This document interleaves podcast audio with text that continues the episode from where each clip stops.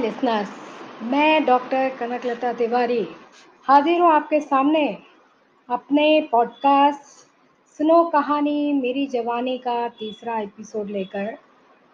अभी तक के दो एपिसोड में मैंने आपको डराया है, लेकिन आज आपके सामने मैं कुछ बदलता हुआ टेस्ट लेके आ रही हूँ।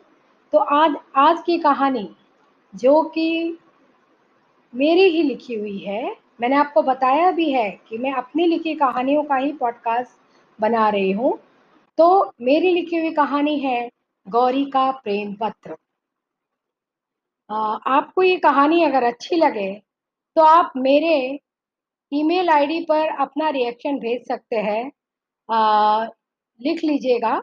मेरा ईमेल आईडी है Kanak Lata Tiwari at the rate Yahoo dot co dot in Kanak Lata Tiwari K A N A K, L A T A T I W A R I Kanak Lata Tiwari at the rate Yahoo dot co dot in तो आज की कहानी का नाम है गौरी का प्रेम पत्र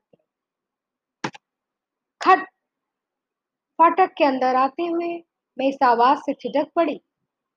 मेरी आँखों ने वो सूत्र तलाशना शुरू कर दिया, जहाँ इस आवाज़ का जन्म हुआ था।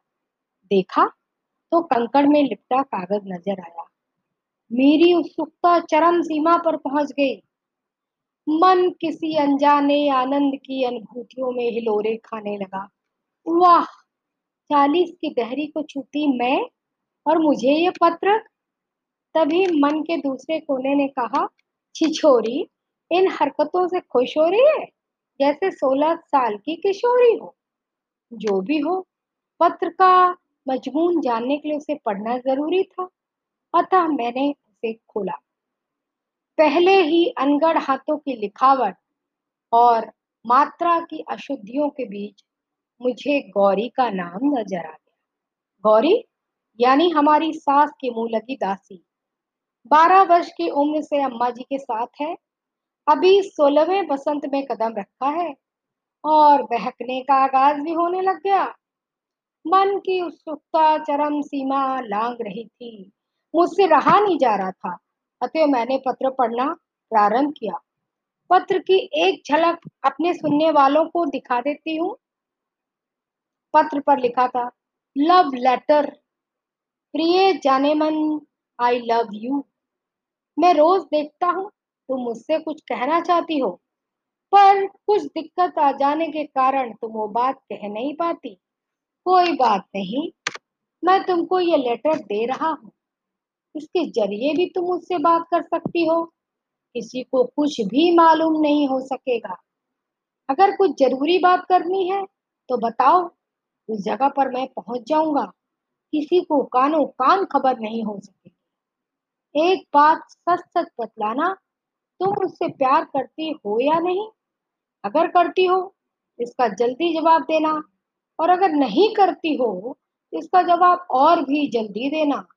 मैं तुमसे बहुत प्यार करता हूँ, पर तुम्हें अपनी जबान से बता नहीं सकता। तुम्हारा, सिर्फ़ तुम्हारा, एक चाहने वाला। पत्र के पीछे एक शायरी भी थी। उसे भी जो कहते उतार देती हूँ। शायरी क्या थी? एक शायरी पेश कर रहा हूँ। शायद तुम्हें पसंद आए। मेरा हर दिन तेरी रात से अच्छा होगा। मेरी बात तेरे जज्बात से अच्छा होगा। झाँक कर देखना अपनी डोली से। मेरा जनाजा तेरी बारात से अच्छा होगा। तो लिसनर्स पत्र पढ़कर पहली भावना मेरे अंदर यही जगी कि साक्षरता अभियान कितना सफल रहा है। और गली कूचों की आशिक और शायर इसे कितना आगे बढ़ा रहे हैं। वाह वाह, धन्य है हमारी भारत भूमि। यहाँ कदम कदम पर कितने कवि हृदय निवास करते हैं। मेरी दूसरी भावना क्या थी? भयंकर क्रोध की। इस लड़की की ये मजाल, ज़मीन से पाँव अभी निकले नहीं और इश्क की पेंगे मारने निकल पड़ी। तो गौरी जी की पेशी हुई हमारे दरबार में। पहले तो साफ़ मुकर गई, लेकिन लंका में विभीषण की भांति हमारी महरी ने कुछ दिन पहले उनके द्वारा मंगाए गए प्रेमोपहार का रहस्य खोल दिया। उन्होंने एक चाबी का गुच्छा मंगवाया था। एक रंगीन कागज़ में बाकायदा लपेट कर वो गुच्छा बाहर लटकाया गया था। महरी के रहस्य उद्घाटन के बाद तो उन्हें कबूल करना ही पड़ा। कान पकड़कर फिर कभी मोहब्बत में ना पड़ने की कसम खाई गई। अब बारी आई इस प्रेम पत्र के जनक की।